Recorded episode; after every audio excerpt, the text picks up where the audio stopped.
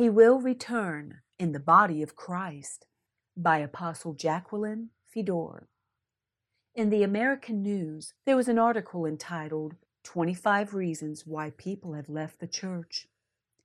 At first I thought, how sad. Then on second thought, yeah, they are finally coming out of Babylon in response to the order given by God at Revelation chapter 18, verse 4. And I heard another voice from heaven saying, Come out of her, Babylon, my people, lest you share in her sins, and lest you receive of her plagues. What is not good, though, they have turned away from God as well, thinking the church was synonymous with the Lord. Because of what the world's religions, Babylon, has done to them, they have lost their faith in God and have become totally dependent on man and believers in the intellectual knowledge of science. John chapter 15, verse 5 tells us they have made a very bad choice. I, Jesus, am the vine, you are the branches. He who abides or lives in me and I in him bears much fruit. For without me you can do nothing. Therefore, man cannot solve the world's problems. Proof after 2,000 plus years of trying to do things their way, the world and its systems are a mess. Its churches are unfortunately a very big part of the problem. The truth is, God left Babylon like a discarded queen long ago because of her sin and hypocrisy. Revelation chapter 18, verses 2 and 3 says, and he cried mightily with a loud voice, saying, Babylon the Great is fallen, is fallen. She has given up holiness for money and members, and has become a dwelling place of demons, a prison for every foul spirit. Her vessels are no longer holy, and a cage for every unclean and hated bird, vultures.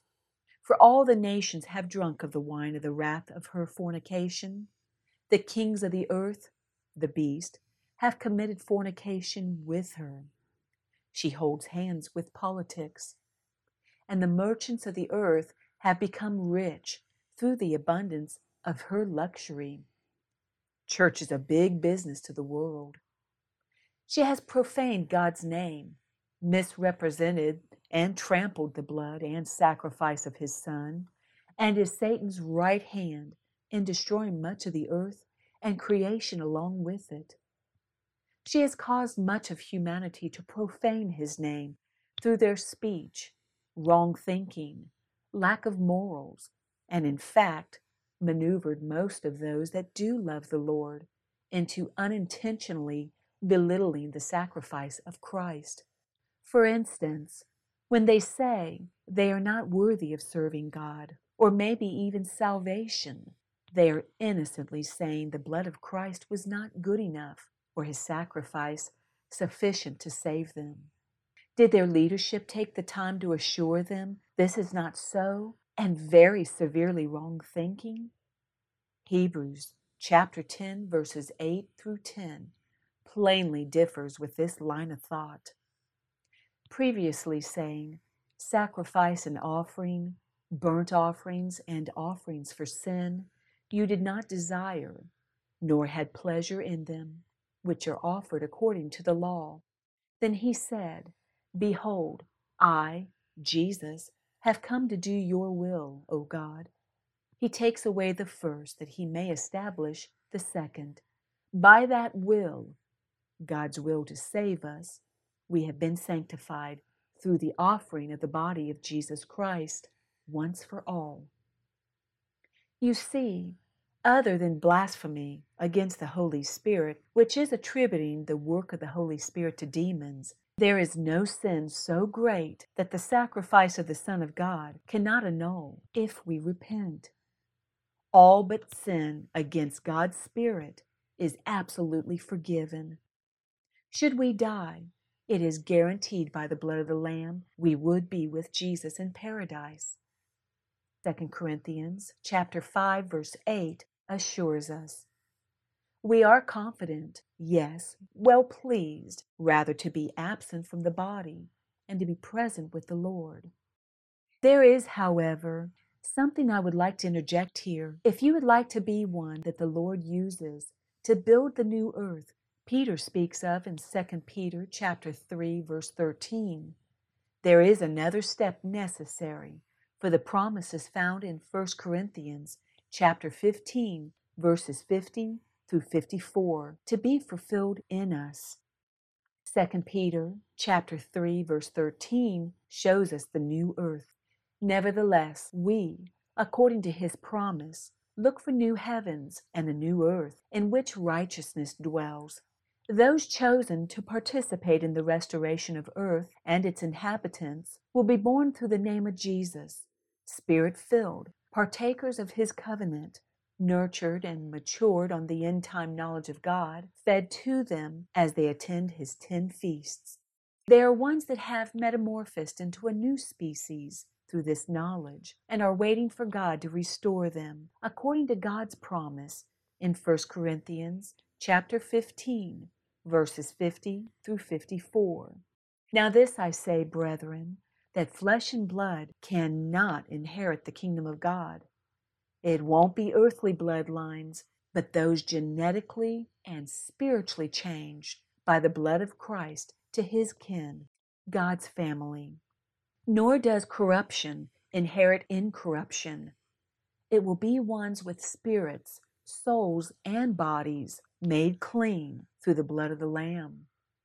Behold, I tell you a mystery. We shall not all sleep or die, but we shall all be changed. In a moment, in the twinkling of an eye, at the last trumpet, for the trumpet will sound, and the dead, those that died in baptism in Christ but went no further, will be raised incorruptible until this moment, man, since Adam and Eve, was born to die. These will go to paradise. And we, those chosen to build the new earth, shall be changed, perfected, restored to live eternally. For this corruptible must put on incorruption, and this mortal must put on immortality. Our bodies must be further clothed so when this corruptible has put on incorruption, and this mortal has put on immortality, then shall be brought to pass the saying that is written Death is swallowed up in victory. This is God's promise, His law, since He spoke it. Now let us look very closely at the scripture found in 1 Corinthians chapter 6 verse 18 to see and understand what could possibly stand in the way of this coming into being? 1 Corinthians chapter 6 verse 18. Flee sexual immorality. Every sin that a man does is outside the body. So with repentance, the spirit and soul is saved. But he who commits sexual immorality sins against his own body. Unless repented for, this sin remains on our bodies and they will not be eligible for restoration. In other words, without this change, when we die, we are taken to paradise and our bodies decay. But with the change, we can live in our bodies forever, as was God's original plan for man. This time to rebuild the earth and help restore creation.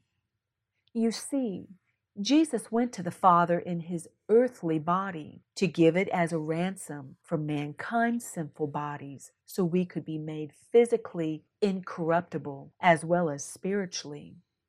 If we don't know what to repent of, however, our bodies will not be ready for restoration and therefore not qualified to be changed. Religion has failed to give us this information, or if they have, they have not made clear the consequences of sexual promiscuousness and its effect on mankind. 1 Corinthians chapter 6 verse 19. Or do you not know that your body is the temple of the Holy Spirit who is in you, whom you have from God, and you are not your own? Our bodies belong to God they were given as earthly homes to enable us to live on earth. Unfortunately, Babylon, mother of all world's religious systems, along with the world's culture, has birthed a very permissive, rebellious, hard generation of people that abuse their bodies in many ways. Sexual sin itself has been allowed so long in the world's society and her churches that it is now accepted as normal, but it will soon come to a halt as God does not change. Again, sin is sin, and sexual sin, if not repented of, remains on our bodies, disqualifying them for eternity. One more time, let me emphasize yes, if we die, our spirits and souls go to paradise if we know the Lord. But for us to remain here in our bodies, we must repent and stop sexual sin. It is not all the big things either. For example, do we dress to appeal and entice the opposite sex, making us immodest, unclean? Do we flirt, evoking sexual sin in others? Seemingly little things that are not.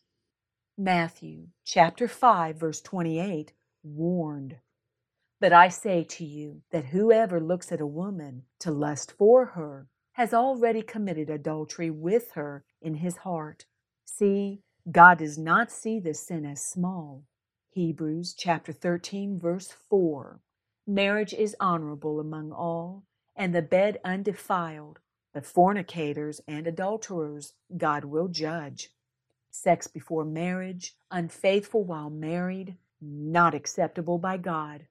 1 Corinthians chapter 6 verses 9 and 10 is a scripture unenforced in many of the world's religions. Do you not know that the unrighteous will not inherit the kingdom of God? This should have been emphasized by religious leaders, but many times they indulge themselves. Do not be deceived. Read that again. Neither fornicators, nor idolaters, nor adulterers, nor homosexuals, nor sodomites, nor thieves, nor covetous, nor drunkards, nor revilers, nor extortioners will inherit the kingdom of God. Romans chapter 3 verse 23 shows us the fate of all the descendants of Adam and Eve because she chose to know evil. For all have sinned and fall short of the glory of God. So the truth is, we all need to repent. Lust of the eye, lust of the flesh, and pride of life has played a very big part in many of our lives at one point or the other. And again, we need to quickly repent. Paul made this very clear in 1 Corinthians chapter 9, verse 27. But I disciplined my body, didn't let his five senses rule, and bring it into subjection to his spirit, not his soul man, lest when I have preached to others, I myself should become disqualified. He understood he could be disqualified. I don't know about you, the reader, but I, for one, want all of God's promises. I have repented for everything I can think of from childhood on, have even repented for my relatives back to Adam. In fact, I repented for all of humanity, for letting God down, profaning His name, for not walking in His will. I would love for all of us to be restored to the state of mankind in the beginning, when all was done according to God's will. Everything would be perfect, righteous, no sickness, sin, or sorrow. I am so looking forward to perfect tomorrows and I know there are many others that crave God's promises as well.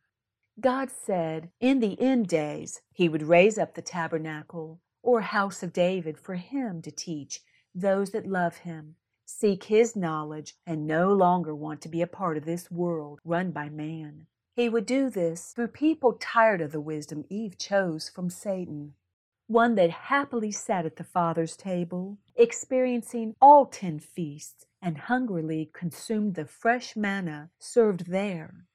ones chosen because they understand and are satisfied with the thought they cannot do anything without the Son of David, Jesus Christ. You see, Satan desires to be God to this planet and all on it, so he has instilled that mentality into those he operates through. Isaiah chapter 14, verses 12 through 14 shows us Satan, or Lucifer's, plans for God's people and the earth. How you are fallen from heaven, O Lucifer, son of the morning, how you are cut down to the ground, you who weakened the nations. Close to 70% of mankind does not believe in God. We have been weakened. For you have said in your heart, I will ascend into heaven. I will exalt my throne above the stars of God. I will also sit on the mount of the congregation to control God's people on the farther sides of the north. I will ascend above the heights of the clouds. I will be like the Most High. Satan's thinking installed into the mind of man is why and how mankind has developed the idea he can run the world, solve its problems, getting in God's swim lane, so to speak. What puppets we have been in the hands of the enemy. Genesis chapter 3, verses 4 and 5 reveals the beginning of this way of thinking. Then the serpent, Satan, Lucifer, said to the woman, You will not surely die, for God knows that in the day you eat of it, feasted on the fruit of Satan's lies, your eyes will be opened to this realm where Satan rules, and you will be like God. She believed that lie also, knowing good and evil. That is the beginning of man's earthly knowledge and the birth of the idea we can be self made self reliant. It was also the beginning of Satan using man to serve his purposes. So you see, our bodies are houses for him to use, or houses the Lord can work through. You see, victory over the world and being overcomers lies in our being covered as well as used by the Lord, as seen in Colossians chapter 1, verse 27. To them God willed to make known what are the riches of the glory of this mystery among the Gentiles, which is Christ in you, the hope of glory. 1 Corinthians chapter 3 verses 9, 11, and 16 through 17. Remember the scripture that said, We are not our own. We see it clearly here. For we are God's fellow workers. You are God's field. You are God's building. We are His. For no other foundation can anyone lay than that which is laid, which is Jesus Christ. Do you not know that you are the temple of God and that the Spirit of God dwells in you? If anyone defiles the temple of God, God will destroy him. This pertains to us as well as the enemy. Think about all the ways we have abused our bodies through drugs, alcohol, etc. For the temple of God is holy, or should be, which temple you are. See why we must not only clean all sin pertaining to sex from our bodies, but do our best to protect our bodies as well as they are God's mansions, and He really wants to use us he places us in His body to accomplish His goals and bring to fruition His plans in the end. 1 Corinthians chapter 12 verse 18 says, But now God has set the members, each one of them, in the body just as he pleased. Some will be placed in governmental positions, while others are body members that carry out the work of God. Acts chapter 15, verses 16 and 17 shows us how we will be trained to do His work. After this, the days of Christianity and her fall into the clutches of Babylon, I, Jesus, will return for a second time and will rebuild the tabernacle of David, which has fallen down. His earthly government became corrupt I will rebuild its ruins, build a righteous house or body for himself out of those that come out of Babylon, and I will set it up. Why?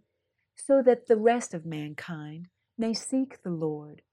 He will set up his house to lead, guide, warn of danger, protect God's sheep, and bring restoration to all creation even all the Gentiles who are called by my name, says the Lord, who does all these things. Do you know why the governing part of this body is called the tabernacle of David or the house of David? It is the fulfillment of a promise God made to his beloved king long ago and a continuation of his family line through Christ. You see, the Old Testament was not recorded just to trace the history of man. It was penned as a physical picture we can understand with our natural minds to help us comprehend further spiritual things. 2 Samuel chapter 7 verses 12 through 16 for instance shows us a prefiguration of Christ and his second earthly body, the end time body of Christ. When your days are fulfilled, speaking to David, and you rest with your fathers, die, I will set up your seed after you.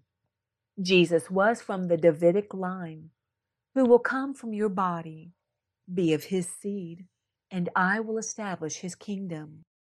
He shall build a house for my name, and I will establish the throne of his kingdom forever. David and his son Solomon did not live forever to rule their kingdom. So this is speaking of someone else. I will be his father, and he shall be my son.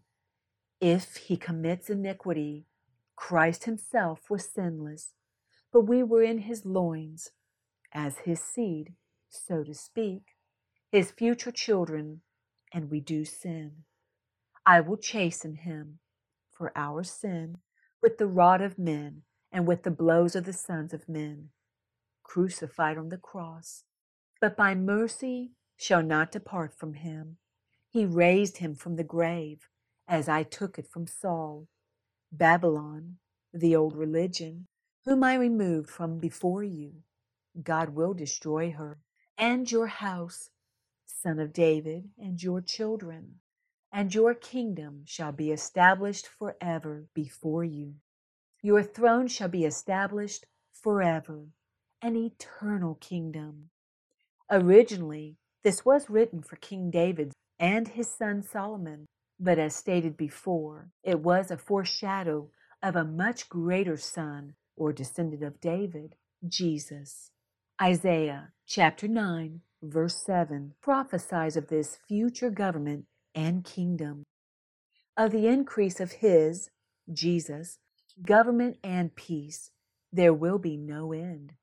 In keeping with the promise to David, upon the throne of David and over his kingdom, to order it and establish it with judgment and justice from that time forward, at the end of the reign of Babylon, just as he ended Saul's reign, even forever, an eternal kingdom.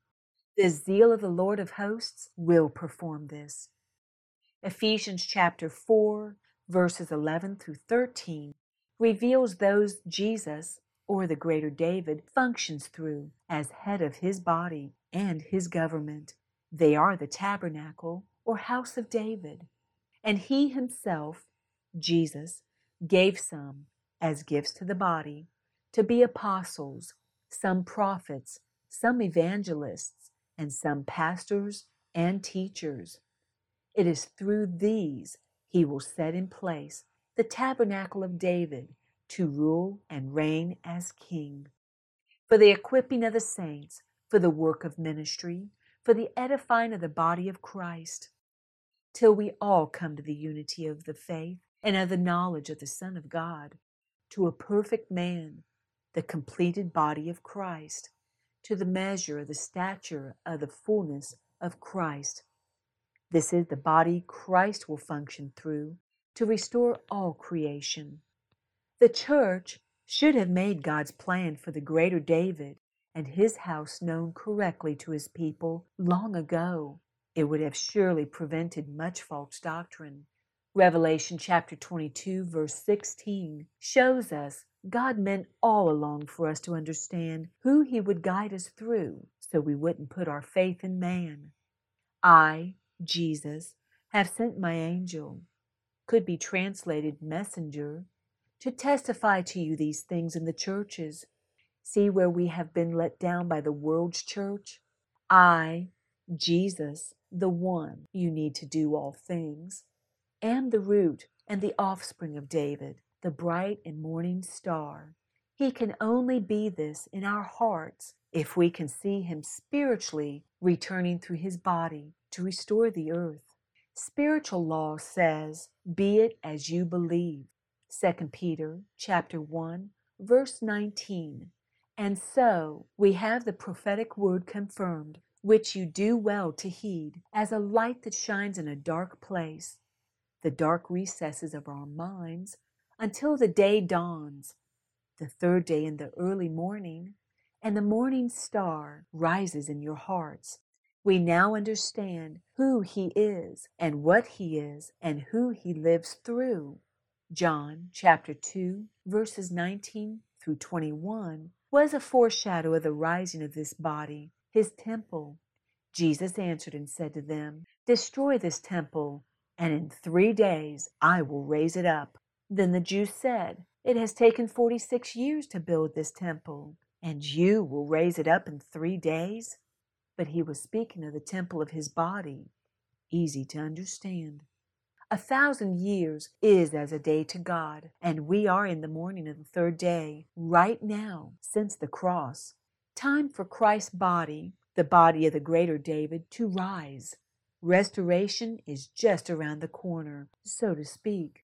So, in closing, let us go back and read Acts chapter 15, verses 16 and 17, but with understanding this time.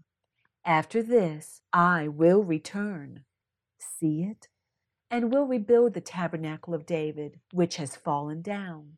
I will rebuild its ruins, and I will set it up, so that the rest of mankind may seek the Lord even all the Gentiles who are called by my name, says the Lord, who does all these things. He will return to restore all things through the body of Christ.